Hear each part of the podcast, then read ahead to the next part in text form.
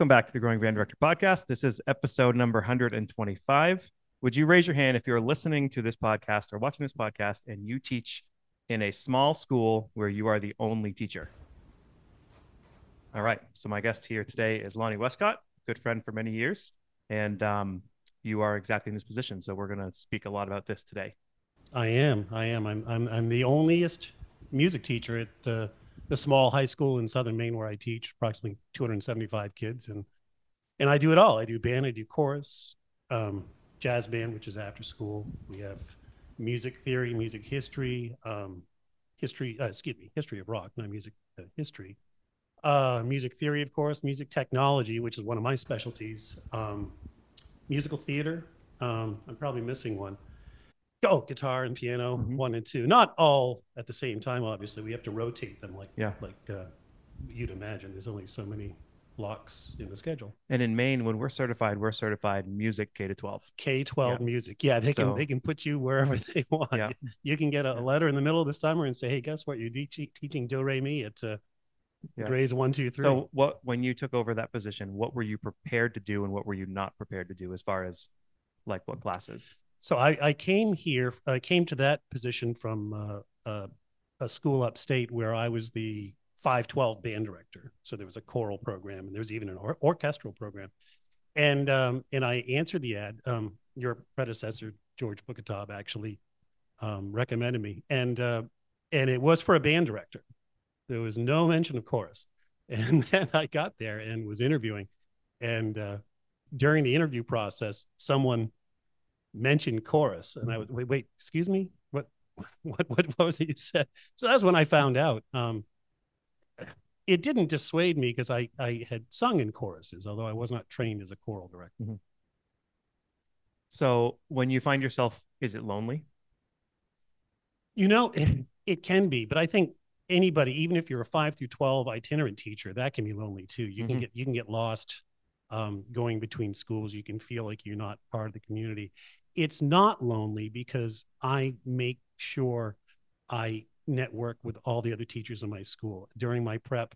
Um, if I'm not sorting music or or um, doing other music admin 101, I get out of my classroom and I walk the school, say hi to kids in the hall. Um, if there's a teacher who also has a prep, um, I'll just pop in and say hi Mhm. and don't make a nuisance, you know, but just, you know, It's, I want to comment on that. It's so true because, like, I don't know, a lot of us joined, we became band directors because we love being in the band room.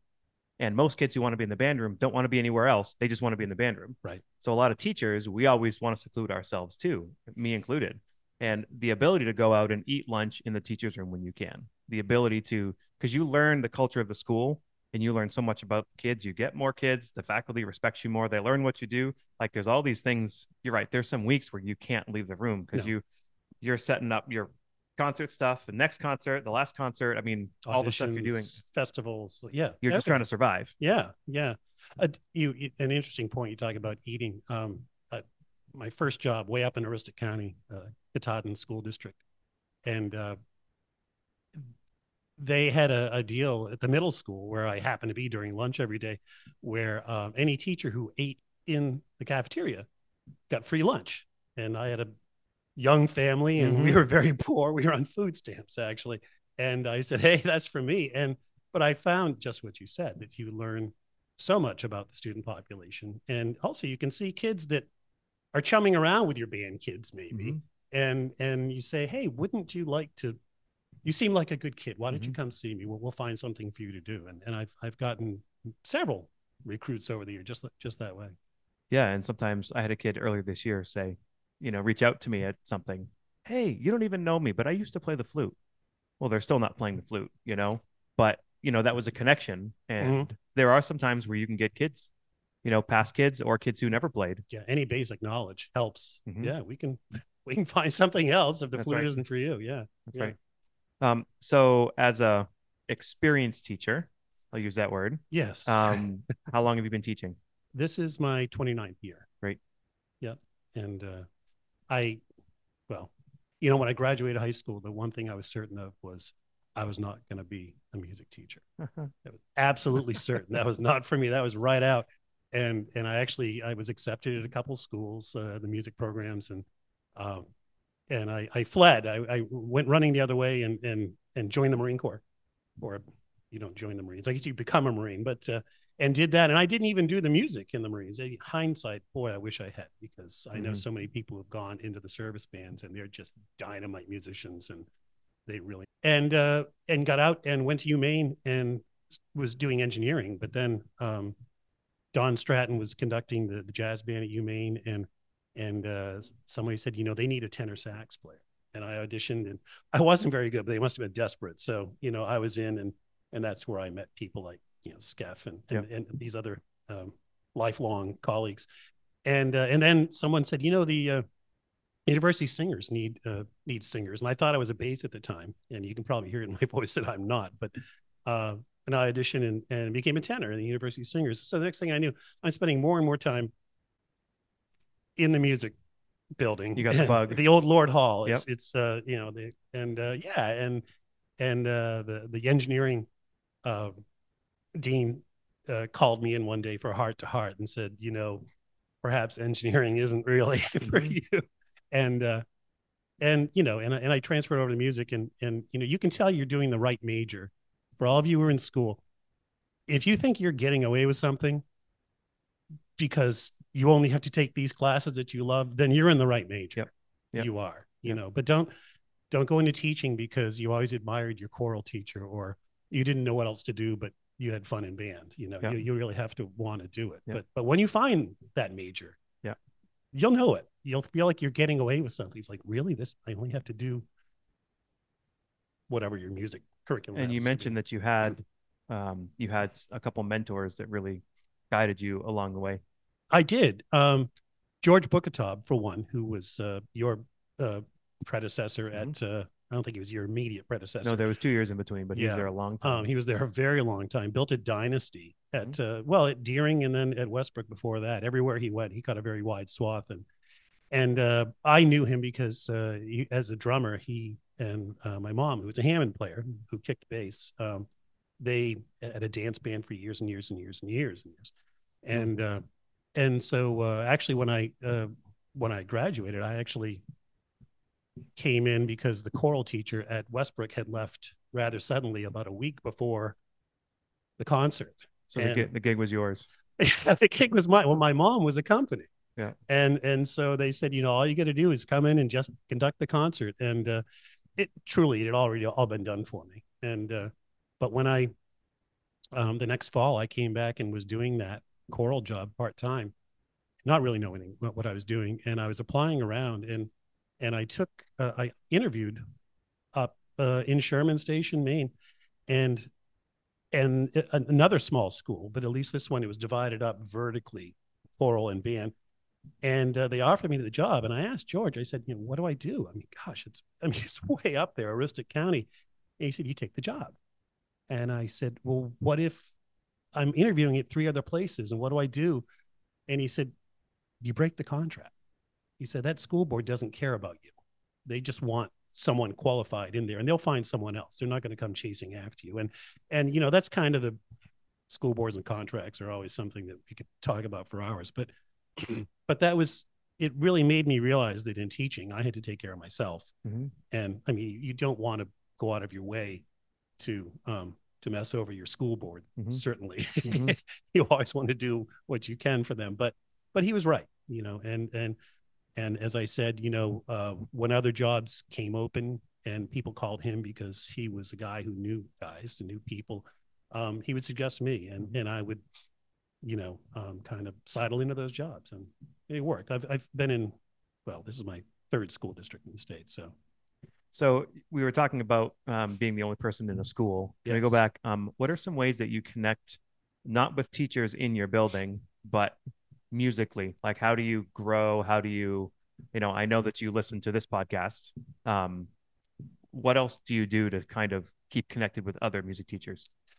Um, well, obviously you go to go to Allstate and network, network, network, but that's only, you know, once a year. And a lot of times it's just people commiserating about stuff we commiserated last year about and the year before too. But um I podcasts, obviously, reading, obviously, listening, obviously, um the the technology that has has blossomed since before I began teaching, or since after I began teaching, really gives us tremendous tools, such as this podcast and and other ones, uh, not just in music and not just in in growth, but in uh, in in many other areas. And as I mentioned before we started, I uh, a little late in life, but I started a a master's degree uh, last summer, and I'll be finishing that this summer. It's all online, which Mhm. is kind of a I'm an old dog, and that's kind of a new trick. I mean, I've been using computers like everybody else, but the whole asynchronous learning online is Mhm. is kind of new to me. Where some of the younger uh, I don't want to call them kids because that's condescending. Some of the younger students in the class, and even the instructor is 15 years younger than me, um, you know, they they I have to go and Google how to do something sometimes. Yeah. uh, whereas they're just like, oh, certainly we, we know how to do that already. Another thing that you do that I'm sure a lot of other people do because I've seen you do it is um, anytime your kids are at an honor festival or all state or whatever, you always make it a point to go in and watch rehearsals. Oh yes, You know, that ability to watch somebody else teach your kids or any kids, even if you walk away with like a three word phrase that you can use to teach something, Oh yeah. it makes it worth it. a lot of times those three word phrases are, are the key to getting better. You know, we we have teacher workshops at school, and I, I know you do too. And most of the times it's square peg round hole. It's well intentioned, but doesn't really right. fit. They Yeah. say we're going to do experiential learning. It's like, are you kidding me? Yeah. We invented that. Yeah. Um, but you when you when you go to these festivals and you watch these conductors, and maybe you see something that you don't agree with, you know, or that they tried that they did and it kind of fell flat with this crowd. But then Okay, you well, can I'm talk gonna that, that. person and be like, during a break, hey, why did you do this? Because I'd never heard that before. Yeah. Yeah. Yeah. Well, was it uh, you posted something online last week? Um, if you're talking for more than a minute during your band rehearsals, Yeah. I can't remember how, but you're doing it wrong, and I'm like, oh God, guilty. We all do that. So bad. And, and I, you can watch. I watch my kids just Yeah, wilt, like- and Yeah. Um, uh, something little like if you're watching a jazz band rehearse, and if you, I remember walking away once, and the clinician said, rhythms, uh, it was bass in particular, needs to be on the front of the beat. Drums need to be on the front of the beat. Horns, I want you on the back side of the beat. And I had never heard that before. It was like that was revolutionary in my teaching. wow, yeah. You know, I mean, it's you just never know what it's going to be. Um, If you'd spent any time with Don Stratton, you would have heard that. Yeah. many times. So I, he did an all-state band that I was in. So maybe I heard it and I forgot. Yeah, I was 15. Um, another thing is I was watching one and Clark Terry was was there and he walked in and they couldn't get this drummer to swing in three. He just couldn't do it. Like it was like boom, chick, chick, boom, chick, chick. okay, And this this clinician had done everything. And then Clark walks in the room. This is actually a story from Alan King, so I wasn't there. but, okay, um, anyway, Clark says, "Do you mind if I take a second? And the clinician's like, "Of course, you're Clark Terry. You can do anything you want." So we walked over and he said, "Hey, kid, it, three four swing is like this." And he sang the phrase, "You parked the car, I parked the car. You parked the car, I parked the car." Can you play like that? Six eight waltz. And and the kid played that, and he said, "Done." And this Yeah. clinician, who was like this great teacher, learned something in that moment Right. because um, he allowed Clark Terry to kind of go over and, and deal with that. there's you know we all we're all musicians and we all have egos some of them very fragile but at, when it comes to learning from other people there, there's no room for an ego you know Mhm. you really have to um because it's about the kids. it's about the well it has to be if if you're if if it's about anything other than the kids you are in the wrong business because that's that goes to one of the things i want to talk about was having a philosophy of music education which Mhm. sounds like a grandiose ambition that you get from um your one, one of your methods classes but it's It's, the name of a book, isn't it? Philosophy of Music Education. Bennett Reimer, Right. yes. and uh, while I, I don't, you know, I, I don't go to the Church of Bennett. I um, there was some good there was some good stuff in there, but uh, but you know, we were made to develop a philosophy of music education when I was in, in college. And I'll tell you why you need it because there are going to be some dark days when it just things haven't gone right, or maybe you know it, that one negative email from a parent or or a principal who you know it was a phys ed teacher turned athletic director and now is a principal. And I'm not talking about anybody in particular, um, who you know just doesn't understand. And you have to remember why you're doing this, and because if you don't have that, you it's it's unfortunate, but you you might not make Mhm. it, you know, to the Yep. end. Um, yeah, a couple things I wanted to say is um, Can we, the- oh, we go s- ahead. We start with the. You said that there were five things that you There were are. that you were told early on that Yes. somebody took the time to sit you down and make sure you understood Yes, that helped you a lot. that helped me a lot. And we want to pass those things along to people. and they today. are yeah they are like you said they're the little you know five word tidbits the, the first one is uh, and this came from george bukatab uh, first thing when you get to your new job teach the star spangled banner and the school song those are your first two priorities because it's fall it's sports season there's probably going to be somebody making playoffs or they're going to have a pep rally and if you can one week into the school, march that band out there and play the Star Spangled Banner or the school song. Just that, you're a hero already in some of these places. you're and that's one It's one small one of the things that he did that was amazing was the band was visible. yeah, yeah, yeah. and um, so that so that's one, and that may seem like a small thing, but I've every year those are the first two things. You know, I've varied the um the the versions of the Star Spangled Banner depending on where, where we're doing it. We do the Jack Stamp version, which is lovely, but Mhm. it's really not good for outdoors. And then uh, we do the James Swearingen version uh, when we're outdoors at the football games and such, because it just it carries better because the, the stamp starts with the, the clarinets and they're really Mhm. low and can or cannot be heard. So number two, um, they're always learning. I've I've had colleagues say, "Oh, these kids, I can't teach them anything." It's like, "Oh, yes, you can. You just have to find what it is that they want to learn or present it in a way that they want to learn." Mhm. And um, that was uh, Dr. Bishop at UMaine, who was a wonderful instructor. He was a retired superintendent who taught by anecdote. It was hands down the most interesting ed class I ever had. And I'll give you an example. I was teaching at a, a school in Central Maine. Good band, and um, my saxophones were always clustered together. I mean, like jammed together. And I was always having to move them apart because they're hitting their horns on the side of the chair. And so one day, um, a- and, every Friday, I would have a different guest conductor out of the band. I would swap places with somebody. So this particular Friday, it was tenor sax player. So I grabbed my horn and I went and sat in the band. And he went up to conduct the band on whatever the piece was. And there was a girl in front of all these male saxophone players, and her jeans were rather low, Mm. and they were all crowding in.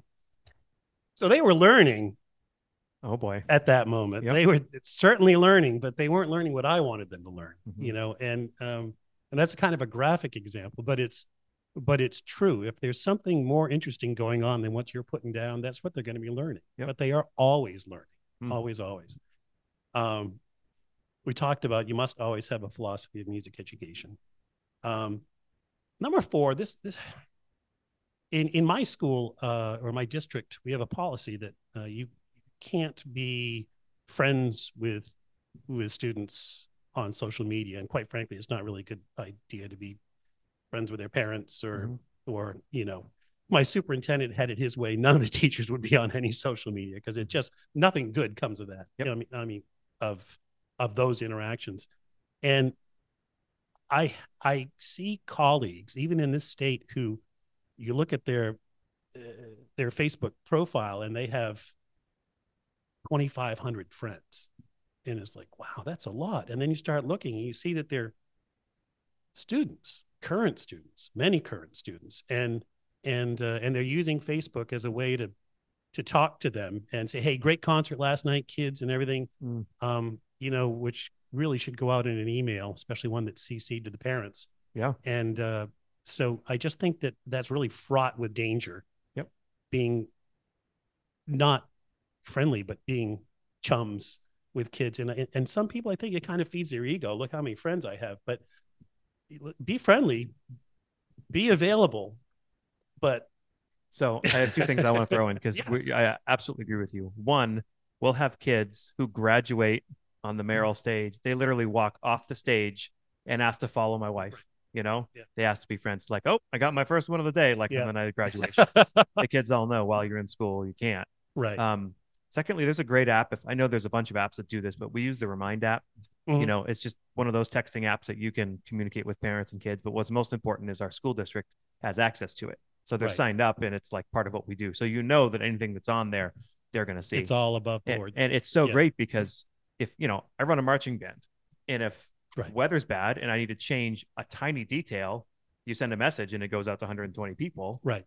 and every parent who signs up on all this and then if kids don't get it you know that's why Right. and then they learn to get it and use it and Right. you know a lot of parents don't want to get it or they want to do it It's like well it's just one more app and one more yeah but the communication piece is just huge Well, it's necessary. so yeah. so that i mean to me i use the remind app all the time i couldn't imagine idea. doing facebook for for uh, my students but I Yeah, yeah, it's a I agree. message. Well, yeah, just you know, we we all know people who have gotten too friendly with their students, Yep. and and and we're talking careers here Mhm. now, and and yeah. Um, number five, especially in a small school, especially for visibility, always say yes, but know when you have to start saying no.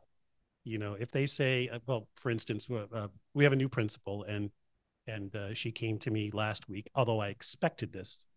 Next Wednesday, there's going to be a, a, a Veterans Day observance. It'd be great if the band were there. Um, and I said, absolutely, of course, we'll be there. You know, um, so you know, you, you you need to be ready to say yes on a moment's notice, and and have repertoire in your folders that that that's you know, like we have uh, Eternal Father, Strong to Save. It's always in there. We have uh, a wonderful arrangement of Going Home, um, Dvorak's New World Mhm. Symphony, the theme from that by a guy by the name of Jari Villanueva. I don't know if you've heard that.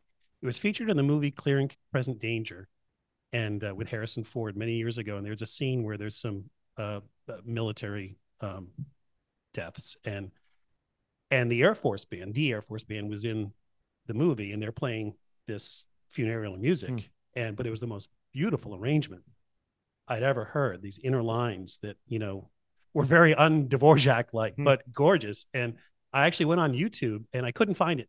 And I mean, I couldn't find it at Pepper or any place. And I went on YouTube, found the clip, and I said, Hey, does anybody know where I can buy this arrangement? And Jari Villanueva answered me. He said, Hey, that's my arrangement. Give me your give me your address wow and I'll send it out. And uh, I, I highly recommend it. It's, it's gorgeous. I um I was had the good fortune last month at one point to meet with Peter Boonshaft, and uh, he said, and I'm going to just piggyback on what you said with always trying to say yes. He said instead of saying no, say yes if. Right? So it's like yes, we can do that if we learn to play in this key, or yes, we can do that if we had speakers to use for the system. Because sometimes saying yes, that's how you get things that you need for your program too. That's a great idea. Like, Yeah. yes, we could totally do that. Could we schedule this class next year? Could we actually have all the kids in it? And then we could say yes. Sometimes things like that, you're not like angling, but just be honest. and you're not presenting objections either. Right. You're just saying, hey, that's a good idea. And here's what we need to accomplish it. Right. Here, here are the obstacles we need to overcome. Yeah. That's, I mean, sometimes you look down and now you have this great piece of equipment that you didn't have before because you needed it for that. So you were talking about uh, the importance of sharing kids. I think, you know, so often we think of our kids as band kids, Mhm. not sports kids or the theater kids or choral kids or art kids Right. or anything, uh, gaming kids. Or we have to realize that kids are everything.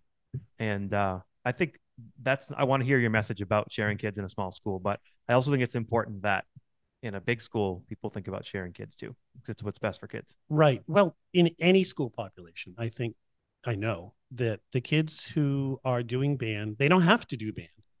They're doing it and they're not even doing it because it looks good on their on their um their college applications, although it does.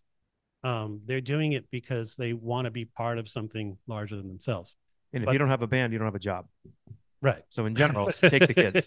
oh Yeah. yeah, I'll I'll, I'll Yeah. take them any kid at any level. You know, I have a, I have a, a, a senior who just came in. He said, "I want to learn flute." I'm like, "Okay, standard of excellence. Here's a flute. I'll see you tomorrow morning at seven. Yep. You know, and here we go. Um, sharing kids. My my students are in student council. They're in NHS. They're doing the musical. They're um, they're on the soccer team. They're on the football team. They're on the girls soccer team or the field hockey team. Virtually, and I'm talking. I've, I have about 40 in my band in a school of 275 kids. Um, I would say no less than 35 of them are involved in either sports and clubs, robotics, Yep. everything at Traip Academy after school, before school, during school. And some of them are doing other things, horseback riding, uh, dance, et cetera, et cetera. They're, Outside they're of school. involved kids. They're involved in everything. And the minute that you become uh, a problem in that scheduling, you risk losing them. Mhm. And so you have to, you must be really flexible. It, um, we recently had a, a homecoming game that we were playing at, and five of my students are football players. And um, the football coach, unfortunately, told my players that they wouldn't be marching in the parade, in the homecoming parade.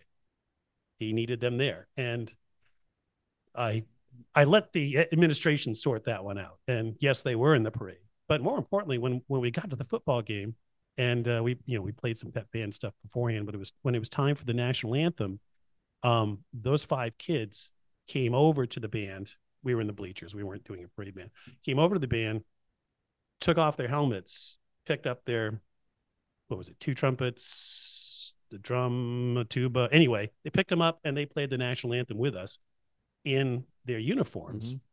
And of course, the the photographer from the Portsmouth paper was there. They were the ones getting all the pictures. But I'm like, fine by me. Yep. People need to see football players playing instruments. I Mhm. mean, that's what a statement that is. And um, so when you when you can get those moments, get them. But but know that, for instance, uh, uh, Kittery does the Memorial Day parade usually on the Saturday before Memorial Day because all the bigwigs are at the bigger towns on Monday, and that also usually happens to be the uh, Southern Maine District track meet, the last chance to qualify for states.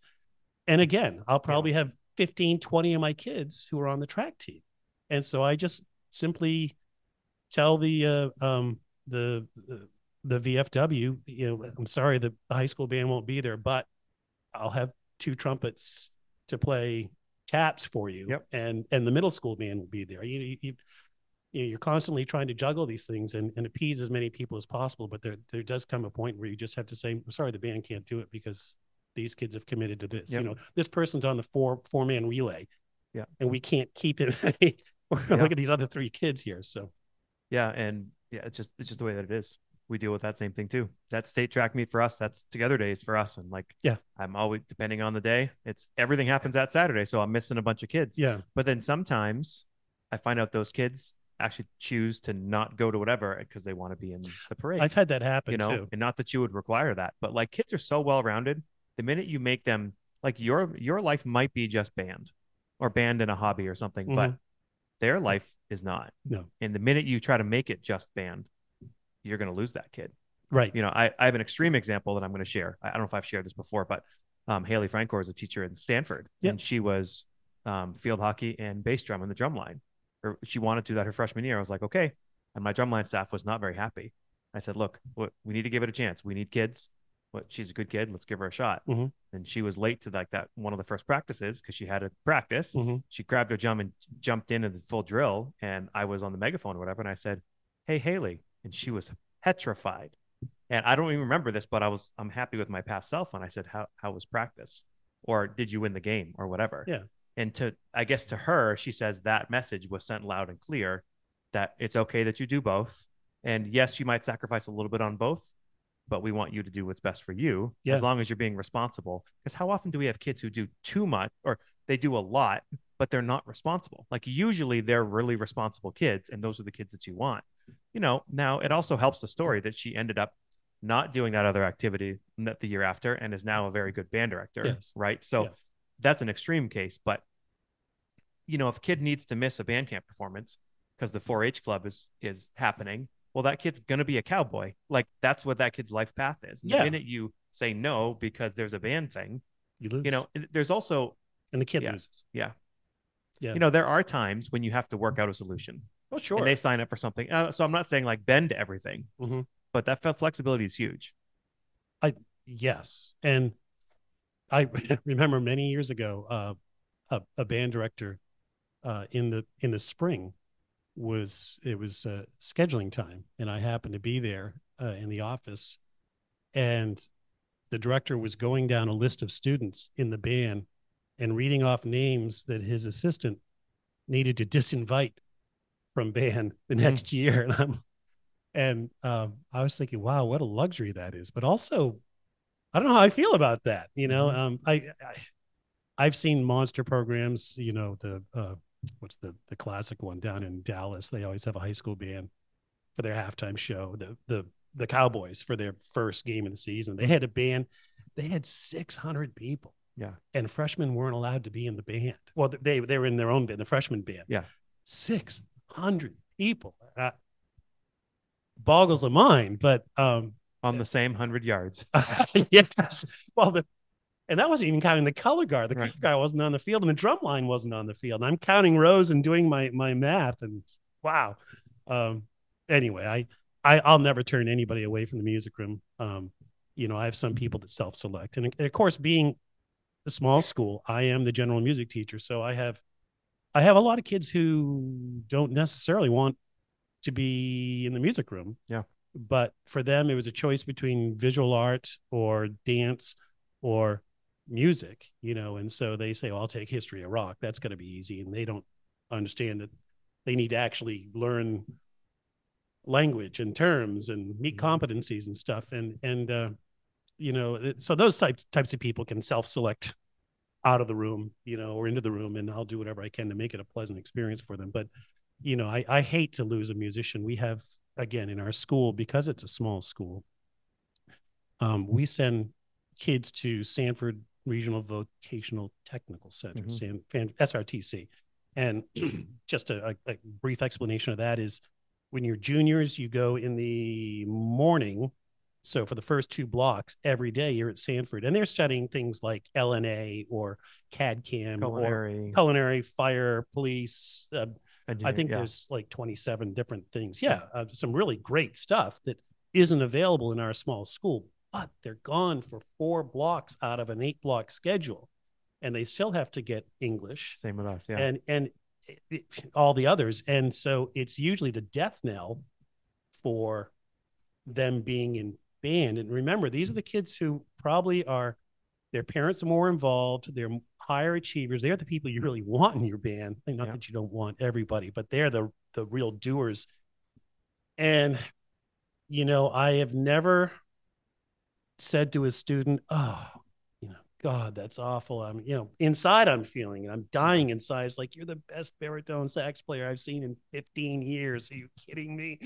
And he's coming back next year, by the way and um and so yeah they you you just have to be prepared that that in a small school scheduling often will keep kids from taking your class certainly prevents them from doing band and chorus and when i was in when i was in high school 150 years ago at lake region high school we had a great chorus but we also had the ability to have um, a student be in band and chorus and somehow it didn't Mhm. detract from the schedule. I think it was all during this four ABC block in the middle of the day. I really should have paid more attention to how they scheduled that Mm. because we're still trying to figure that one out. But and I say that it's excuse me difficult for the for the ensembles because you want band kids in your chorus. Yep. They read, they count, they understand about pitch. You don't have to explain it to them, and and uh, and it's it's just an incredible backbone for the chorus. And I Mhm. realize we're talking about band here, but but it's it really has to be hand in glove. It all works together. All musicians are singers. Well, and we all be. know that if you can sing, your instrumental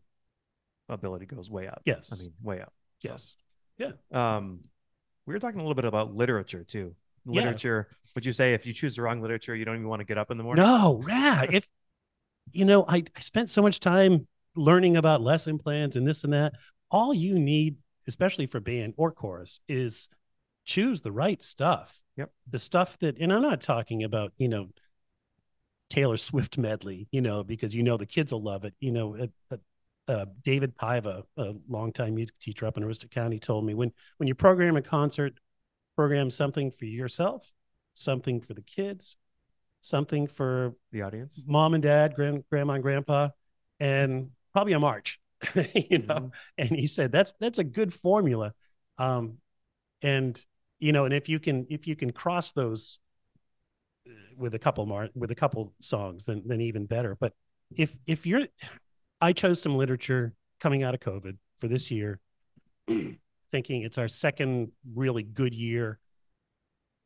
And it was a little too um, it, was a little beyond what we were capable of doing. It was a, a piece called Traveling Music, uh, which is a, uh, a piece based on the Arkansas Traveler, and it's really great. It's got this Cajun street beat going on, and I've got a big drum section. I knew that they'd love it, and uh, it wasn't happening. Yep, it just wasn't. And I said, you know what? I'm going to collect that. Um, let's look at it again after after the holidays. Yep. You know, it's not going to be this year though. It'll probably be next year. Right. I'm going to pull it out again.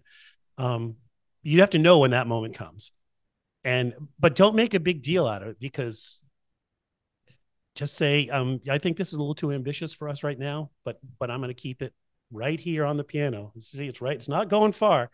Um, it, but if you choose stuff that you can have a little bit success with at the beginning and keep their interest and have an educational component and and something of value and something that feeds your own soul then um, getting up in the morning yeah is a lot easier. You don't you don't dread the band class you know it's like oh i can't wait because we had such great and just ima- imagine if they can play the notes on the rhythms.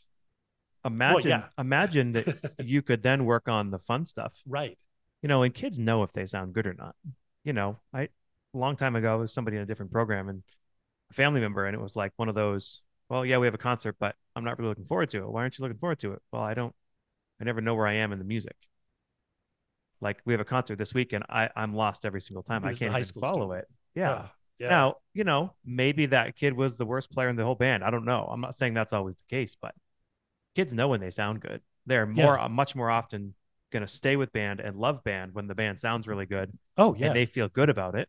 And then, sure, you want to push them when you can push them. But my biggest advice to younger teachers is just to underprogram. Now, the, yes. the, the trick is if you, if you're new in a program and they're used to quote unquote playing harder stuff, it does take a little bit of time to get so you can program easier and have them not rebel against you. So you have to yeah. kind of work that out through that situation.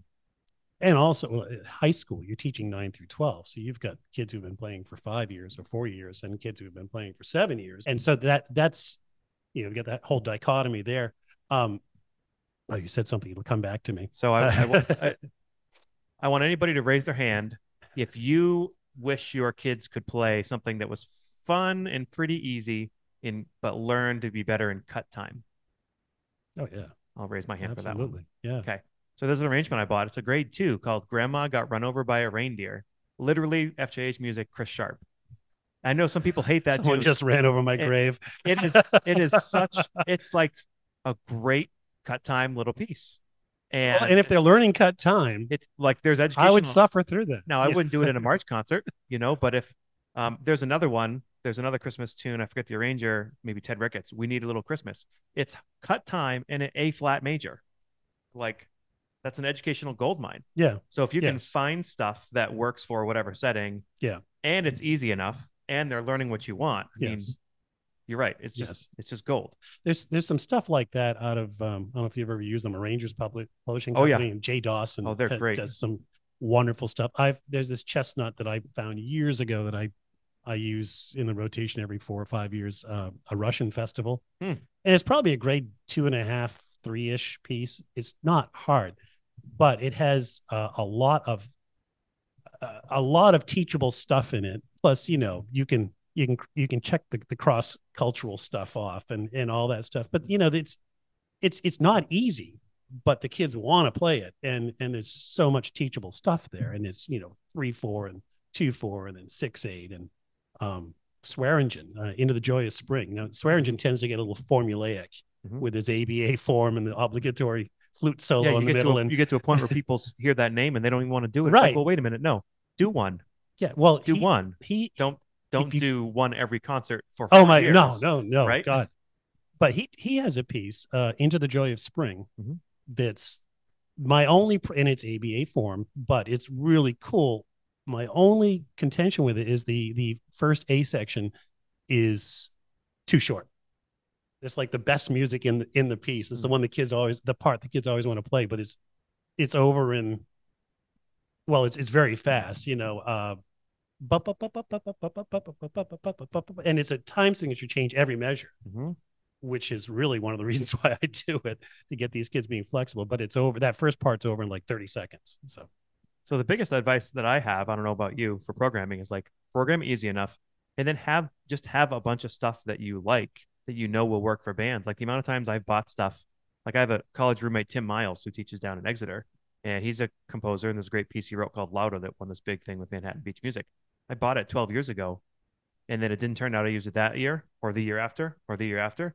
But finally, I used it a year and a half ago, and it was perfect for that band. When you have the band, so it. like you just Yeah. have all this music that you have ready for when the band lines up. little segue. Um, small school problem, scheduling. And so several years ago, uh, the person, the the tech wizard in our district uh, who does the scheduling for the high school, um, said, you know, we had 57 kids indicate that they want band. So they're not scheduled. They've just indicated these. This is these are the classes I want. If we only do one section of band, 32 of them get in. But if we do two sections of band, like 42 or 48 get in. And and so that's that's a that's a problem. But like I said, in in my school, I have taught two sections of band for the last I think eight or nine years, maybe 10 years. And so one section I have 20, 22. The other section I have 17, 18, 19. You know, half my clarinets are in one section, half are in the other. Most of my percussion's in one section. You know, so it's it's you know roll the dice on what you're going to get for instrumentation. Yeah. But again, if that's what you have to do, and then there's there is time provided as we get closer to parades, festivals, Put them together. put them together, and and uh, and the kids are always like, when are we going to have combined rehearsal again? Because they Yeah. love it because it's It's what band's supposed to it's be. that like big that. experience. Yeah, yeah. It's it's it's not awful, um, but it's not the the full experience that yeah that's one of those things that if you're a younger teacher i could have i'm sure i would have made the opposite decision. When i was really young i would have said nope we're in a class we're doing this. If they can't make it they can't make it. But if you do that for enough your band gets smaller smaller smaller. Yeah. you wonder why you don't have a band. Like you need to have the kids in there. Um, my first job we had eight all-state kids in a band of 31 like that's a pretty good ratio. That's, that, that is. None of those kids could take band. So it was one of these four by four block schedules Yeah. which is the reason i ended up leaving because like there was no growth past what we were doing. Yeah. but it was one of those we have band every other day and all the freshmen and a couple sophomores can make it. And then all the kids who can really play like the other 22 kids they would all be there on tuesday and thursday after school and there you go. Yeah. but how do you say no to all those kids? You want them to be in band. Now the final product i listen back and i'm like it's a good band. It sounded great. Of course we never rehearsed together. Right. you Or know? rarely so, did, so yeah. in it's like having the vision to know what you think is best for the your kids and your program versus being idealistic about what you want it to be Flexibility. You know, you, Yeah. especially in a small school. You know, if if the person who schedules the kids says we can get more people into your room by doing this, do it then that's what you have to do. It, it- there- there's you may not like it. It's not ideal. You know, you you don't get your maestro moment every other day. You know, which was what I call that when I when I get to stand in front of my whole band and and we're two thirds of the way ready for a show and and we and I get to you know, that downbeat and you know everything's there. You Mhm. know, I'm not filling in the blanks with my brain anymore. It's Yeah. and but again, you know, it's it's whatever serves the greatest population, you know. And I mean, there's there's, there's obviously we want we'd love to have all the kids together, but sometimes you can't. what are some of the benefits of being in a small school I'm glad you asked. You know, I was taking some notes today because I was watching I was watching the interview uh that you had with the fellow the other night. Um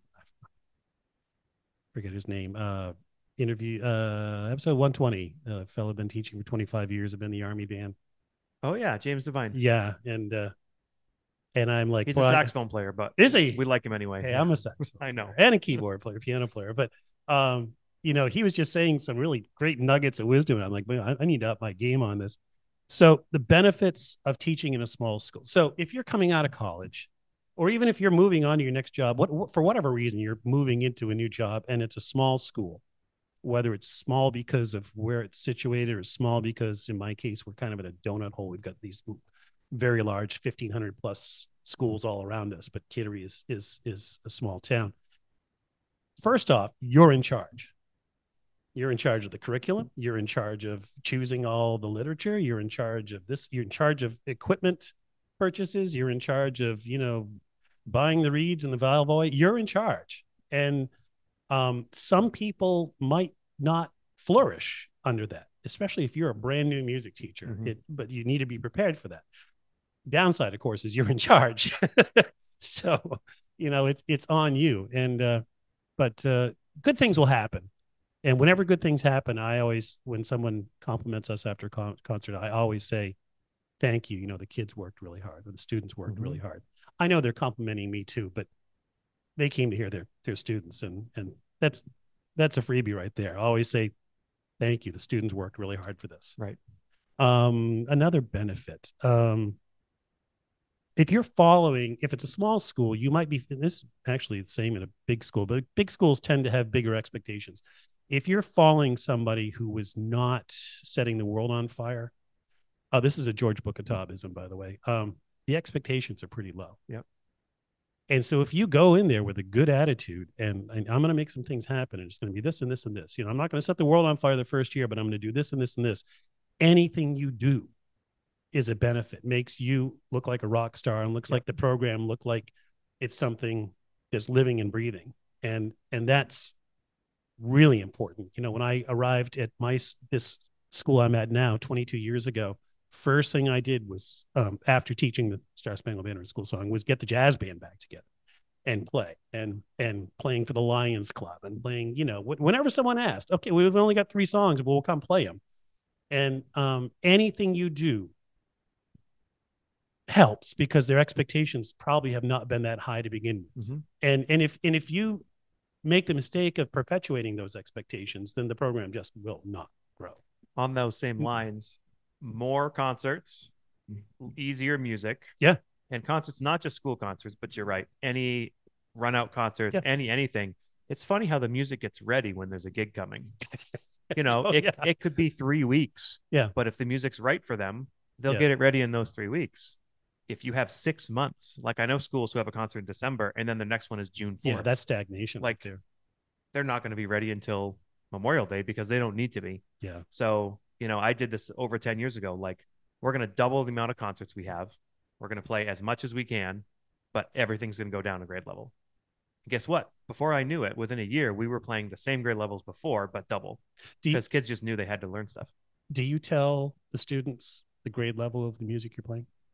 I don't. No, I just post it on the website and they all listen to it ahead of time and love it Yeah. or don't or whatever. Yeah, but I, I I don't I don't talk about grade level because I've seen some stuff that was grade two and a half that really had some yeah, stuff in it, stuff that was three and a half, four, and I'm like, I, I, I beg to differ. This this doesn't feel that hard Right. to me. You know, Right. it's not in concert B flat, but it's, so when um, people choose the piece, it's not all about the grade level. It's about the fit for the kids. yeah. I always listen, and I always, of course, in a small school again, instrumentation. This year, I'm light on on low brass, and so, and that was another thing with this Arkansas Traveler. It really counts on, Yeah. on this bump, bump, bump, bump, bump, bump. But you know the the uh, the Bo Diddley Yeah. rhythm uh, Yeah. in the low brass, and and uh, so Sometimes you look at the piece, you're like, what was I thinking choosing this piece? I totally forgot. usually We don't even have a, you know, I don't have an oboe. yeah.